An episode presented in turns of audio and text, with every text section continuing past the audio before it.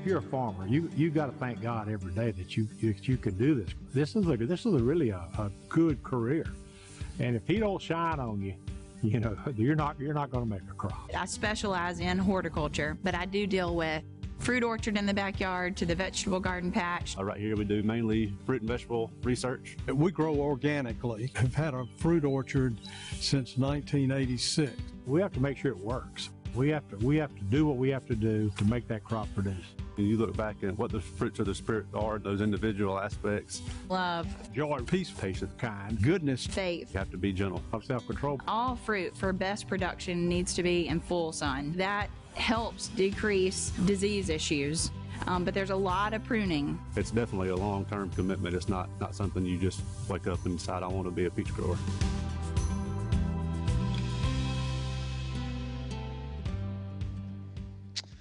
Good morning. Good to see you all this morning. Thank you so much for being here. I also want to say hello to all of you who are watching online and on television. If you're in the room, will you please give our online television audience a big hand?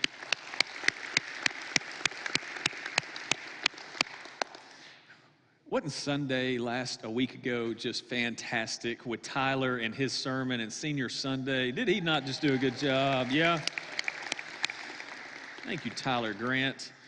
Uh, as we get started, I want to pray uh, for, uh, do what we do every week, and that's pray for another local church in the river region. And this morning, we're going to pray for True Divine Baptist Church and their pastor, Stephen Huntley. And so, as we go to God's Word and open it up and ask Him to speak to us, let's pray God's blessings over them as well. Would you pray with me? Father, we thank you because you are good. And Father, we thank you because you are here. You are in this place. And as we come to this moment where we open up your word and ask you to speak to us, we first pause and, Lord, we lift up True Divine Baptist Church. Lord, we pray you would be with their members. Would you watch over them and protect them as they are doing what they can to build your kingdom in this place? Lord, we pray for Pastor, Pastor Stephen Huntley. Lord, we pray you would be with him, guard him, protect him and his family, inspire his mind as he seeks to lead in these difficult days. Lord, we pray your blessings over them. And Lord, now would you speak to us by the power of your Holy Spirit? Give us eyes to see, ears to hear, and hearts to receive what you have for us today. We pray all this in Jesus' good and powerful name. And everybody said, Amen. Amen. This week, we're actually beginning a 10 week sermon series that we're calling Sustain, Nurturing a Fruitful Life. And we're looking at how the Holy Spirit uh, works in us and works through us and produces fruit in our life. And so, what I want to do today is actually want to give an intro to the, the whole series. Um, I think this is a very important and very special day in the life of our church as we're celebrating Pentecost Sunday. And uh, I believe this introduction is very appropriate and a timely word for us all. Now, you may ask the question why are we doing this series? Why are we doing this series now? Why are we doing this series now? And where we are in the life of our church? Well, there are three things um, that I think are very important and true. Number one is this is that you and I have these things called faults, flaws, and failures. And we're aware of them. Every one of us have faults, flaws, and failures, and at least I hope we are aware of what some of those are. And there are things that we struggle with all the time faults, flaws, and failures. Number two, not only do we have faults, flaws, and failures that we are very much aware of, but we also have faults, flaws, and failures that we're not aware of. And God puts people in our life who will gently and in a loving way help us see our faults, flaws, and failures. Don't look at them, but God does put people in our life that help us, right?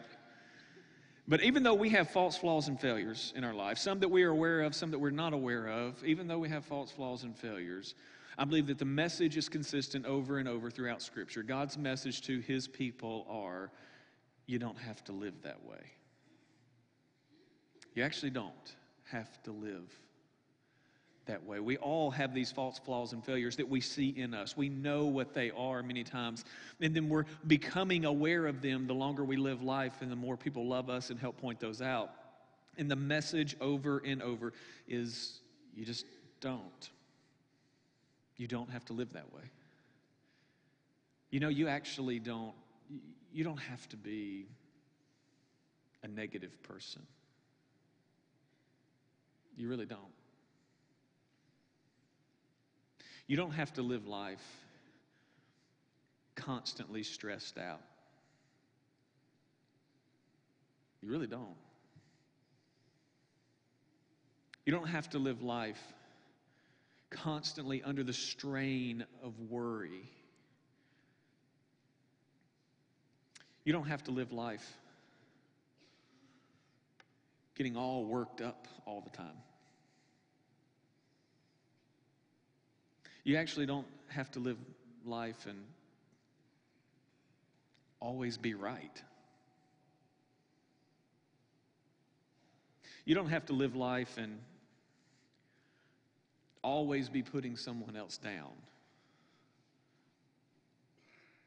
You don't have to go through life and, and always be mean. You don't have to go through life and, and always be so high strung.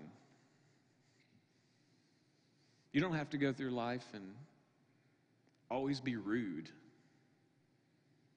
You really don't. And we could go on and on and on and on. And the message that God gives to his people over and over again is you don't have to live that way. You actually don't.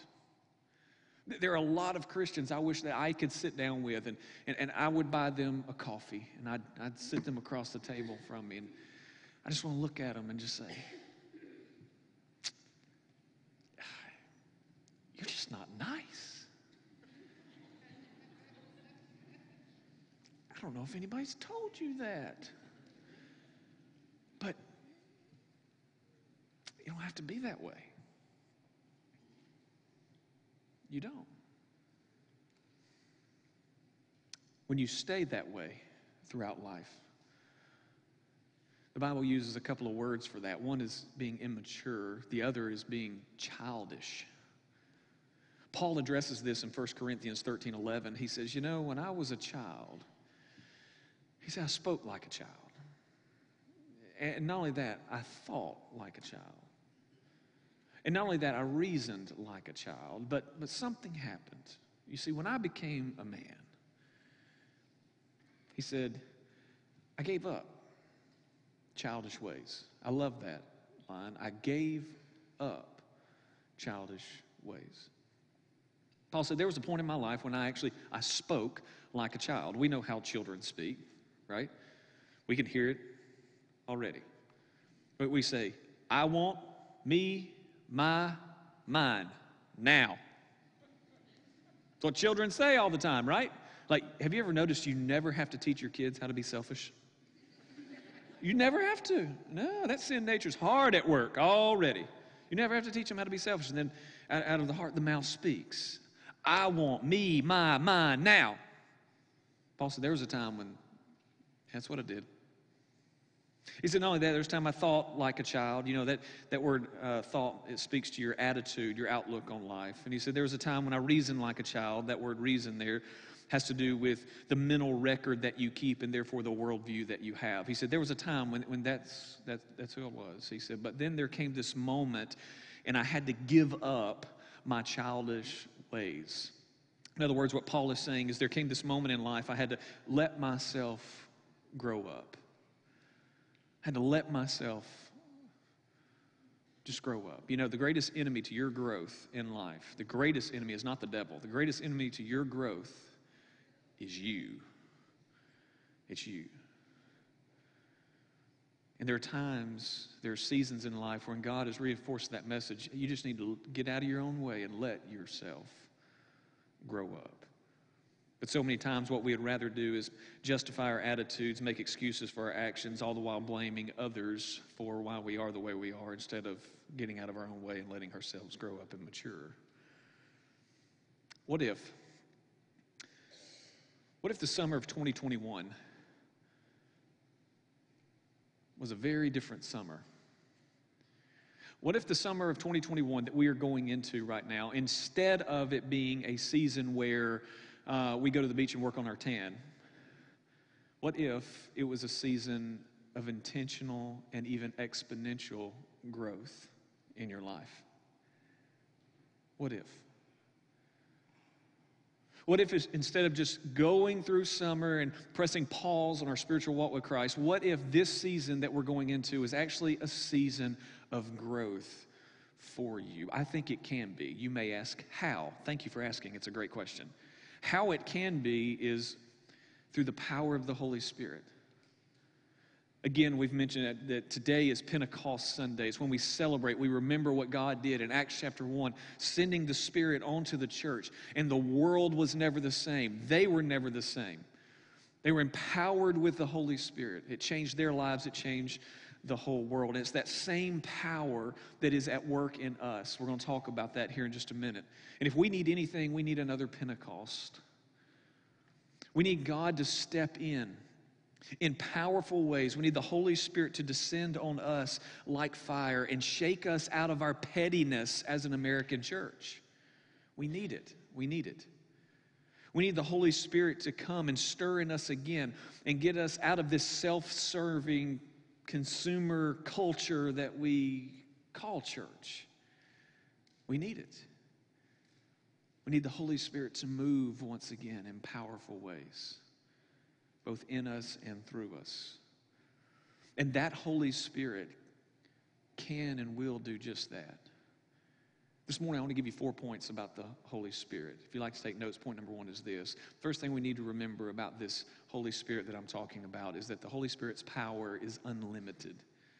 The Holy Spirit's power is absolutely unlimited. So many times we see our faults, flaws, and failures, and we think that there is nothing that can be done about them. We think this is just who I am, and I'm going to be this way for the rest of my life, and that is so not true. That is not true.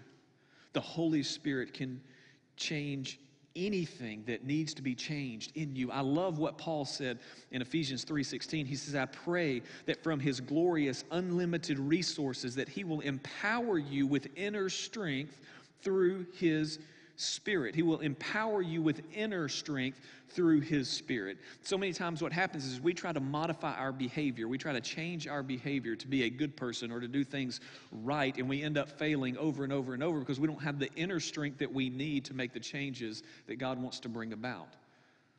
And right here, Paul says, Listen, I'm praying for this. It's unlimited. This Holy Spirit is unlimited, but He needs to give you inner strength that will then be lived outwardly.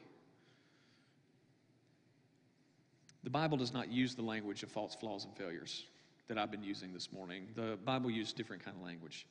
The Bible uses the language of sin, iniquity, and transgressions. You know what sin is. You've heard it before. You know, it's like an archery term. It's where you miss the mark. The problem with sin is not only do you miss the mark, but you progressively get worse and miss the mark more and more.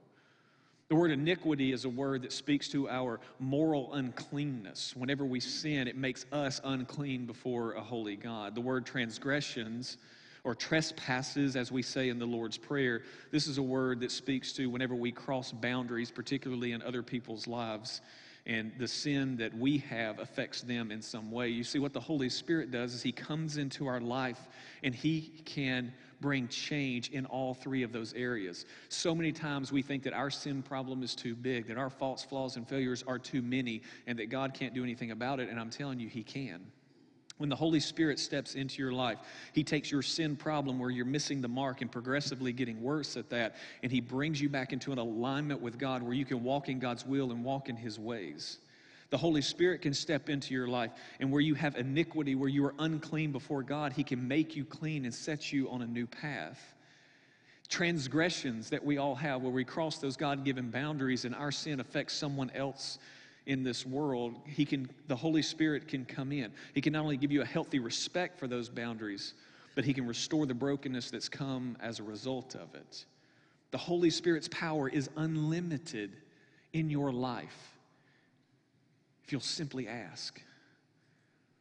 And all the faults, flaws, and failures, or sins, iniquities, and transgressions that you see that you don't like, if you will go to Him, I promise you, He will help you deal with it.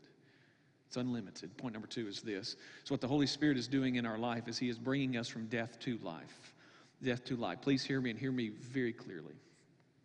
God did not send Jesus Christ to die on a cross to make you a good person. Please hear me. God did not send Jesus Christ to die on a cross to make you a good Southern Christian who likes fried chicken on the bone. God did not send Jesus Christ to die on a cross so that you would be respected. God did not send Jesus Christ to die on a cross so that you could be dignified. God did not send Jesus Christ to die on a cross so that you could be successful. God sent Jesus Christ to die on a cross so that you could move from death to life. And the dead and dying things that are a part of your life, He could raise them from the dead. That's why God sent Jesus Christ for you.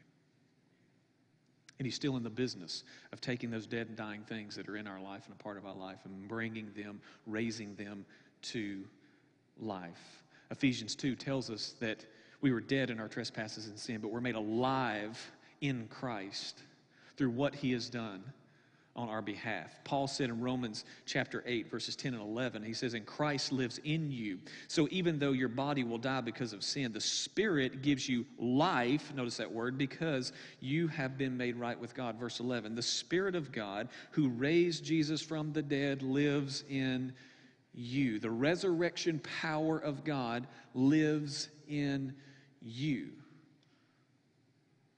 Jesus came to die on a cross so that we could be delivered from death.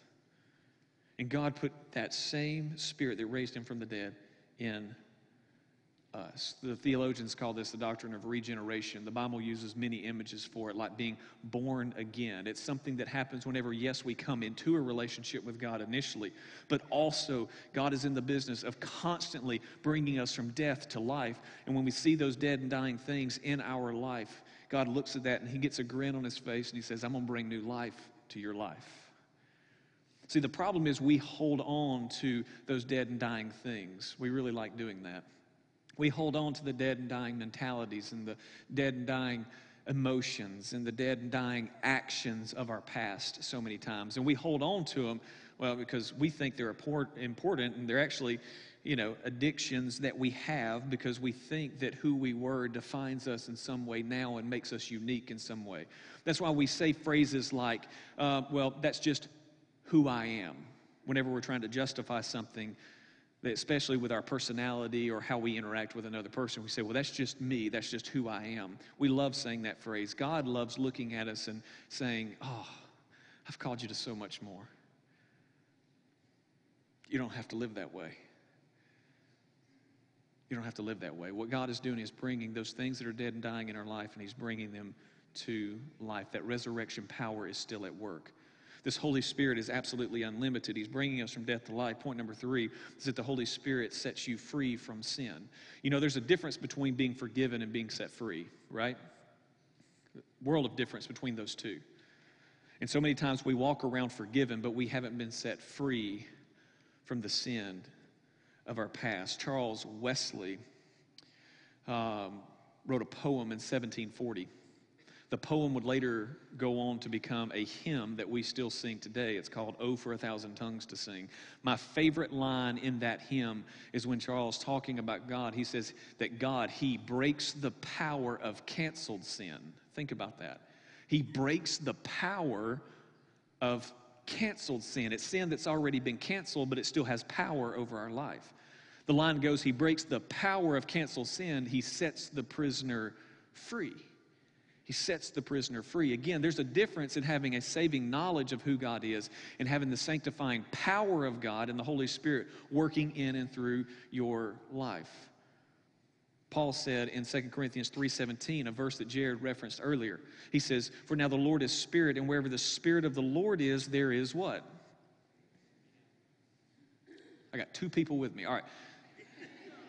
The Lord is a spirit. Wherever the spirit of the Lord is, there is freedom. Freedom. See, you were not designed to live in bondage. You were not designed to live in chains. You were designed to live a fruitful life where you walk with God. This is how God made you. And the Holy Spirit loves to come in, again, remove those things that are dead or dying in our life to set us free so we don't have that weight on us anymore and we're set free. There's this image that I have in my mind that I remember when I was a teenager, a storm uh, came through our area.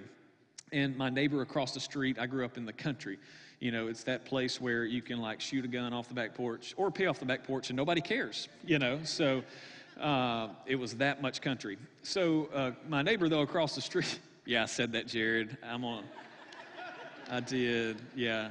Y'all don't email me, okay? Just don't. It'll be fine. Just let it go. Let it go. All right. My neighbor across the street, uh, storm rolls through, and a huge tree that was rotting on the inside falls over onto a smaller but very much alive tree. And it breaks some branches and things like that. And the longer that tree, my neighbor left it there for a long time, the longer that tree stayed on that, that dead tree stayed on that smaller tree, it just kept bending and kept bending and pushing it over. And finally, my neighbor went out and he cut down the dead tree and he got it off the tree that was still very much alive. And whenever he did that, he, he trimmed some of the branches back that had been broken. He, you know, shaped it up and all that stuff. And that tree that was bent over all of a sudden stood up again. And I think that's what happens in our life. See, the Holy Spirit, He comes in and He wants to set us free from all that dead weight that is weighing us down. And sometimes it's our sin, sometimes it's sin from other people's, but it's weighing us down. And He comes in and He wants to remove all of that so that we can stand up tall again. So, this Holy Spirit is absolutely unlimited. He's moving you from death to life. He's setting you free from the things that are holding you back, and it's all going somewhere. He's doing this because point number four is that the Holy Spirit enables you to be a living story for all to see. You see, what God is doing in your life is so amazing, it is so mind blowing, and it's not just for you. What God is doing in your life right now, God is speaking to people who know you through you you are actually telling people what God is like and what He's up to in the world. I love the image that Paul uses in 2 Corinthians 3 3. He says, Clearly, you are a letter, you the church, you are a letter from Christ showing the result of our ministry among you. Notice that. You, church, you're like a letter, a written letter showing the result of our ministry among you. This letter, he says, is written not with pen and ink but with the Spirit of the living God. It is carved not on tablets of stone, but on human hearts. You see, what God is doing in your life is He's making you into a living story by which He is telling His story through you. He's showing people who He is through your life and the fruit that comes from your life and how you interact with Him and how you interact with the world. And the question is what's the fruit? What's the fruit? Jesus said in Matthew 7, verses 15 through 20, watch out. Watch out for false prophets, he says. And that's not just preachers, that's false Christians, people who claim to know Christ. He said, but something's wrong. They come to you in sheep's clothing. Oh, they look just like a follower of Christ, just like but inwardly, something's going on. He says they are ferocious wolves. By their fruit, you will recognize them. He said, You're going to be able to tell. It may take a minute because they're going to look like a sheep at first, but you're going to be able to tell. Do people pick grapes from thorn bushes or figs from thistles? Likewise, every good tree bears good fruit, but a bad tree bears bad fruit. A good tree cannot bear bad fruit, and a bad tree cannot bear good fruit. Every tree that does not bear good fruit is cut down and thrown into the fire. Thus, by their fruit, you will recognize them. So many times we read that parable, and the first question we ask is normally about people who are around us, people that we know in our life, and we say, you know, do I see that kind of fruit in them. Even though this is an evaluation parable, I also think it is a reflective parable, first and foremost. And I think the question that we have to ask ourselves is are we just in sheep's clothing?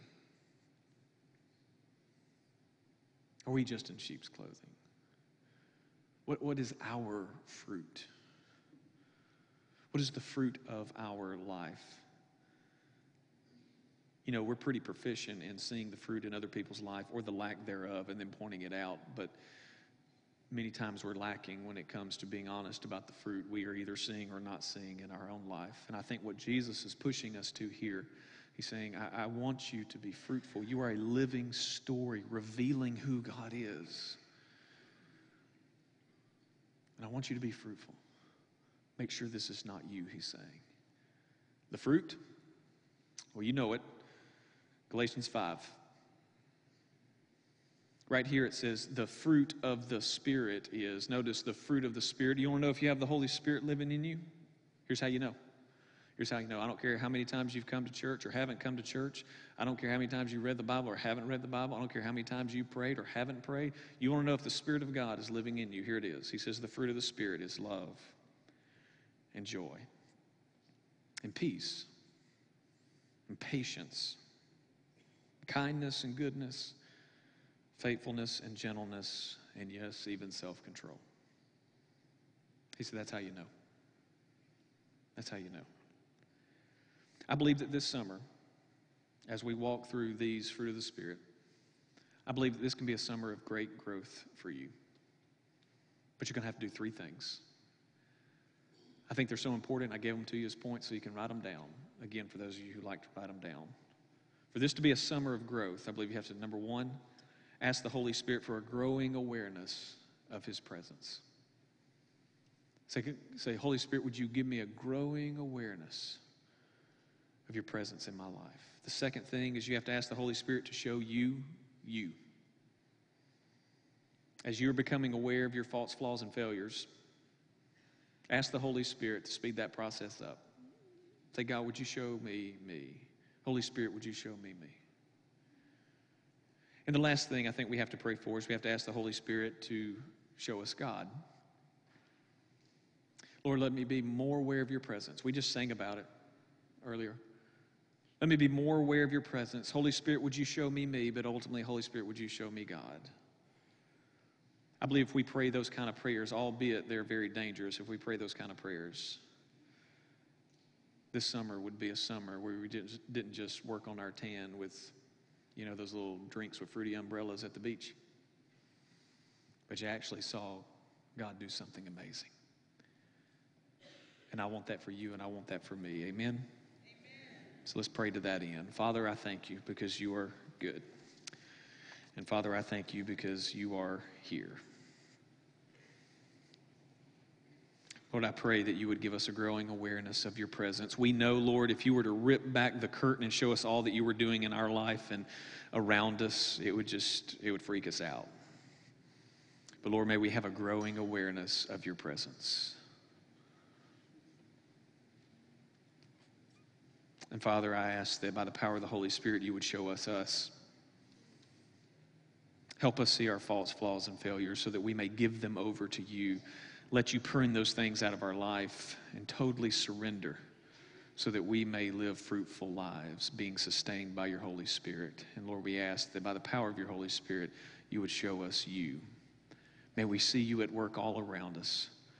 May we see you at work in our families. May we see you at work within us as we go into the summer of 2021.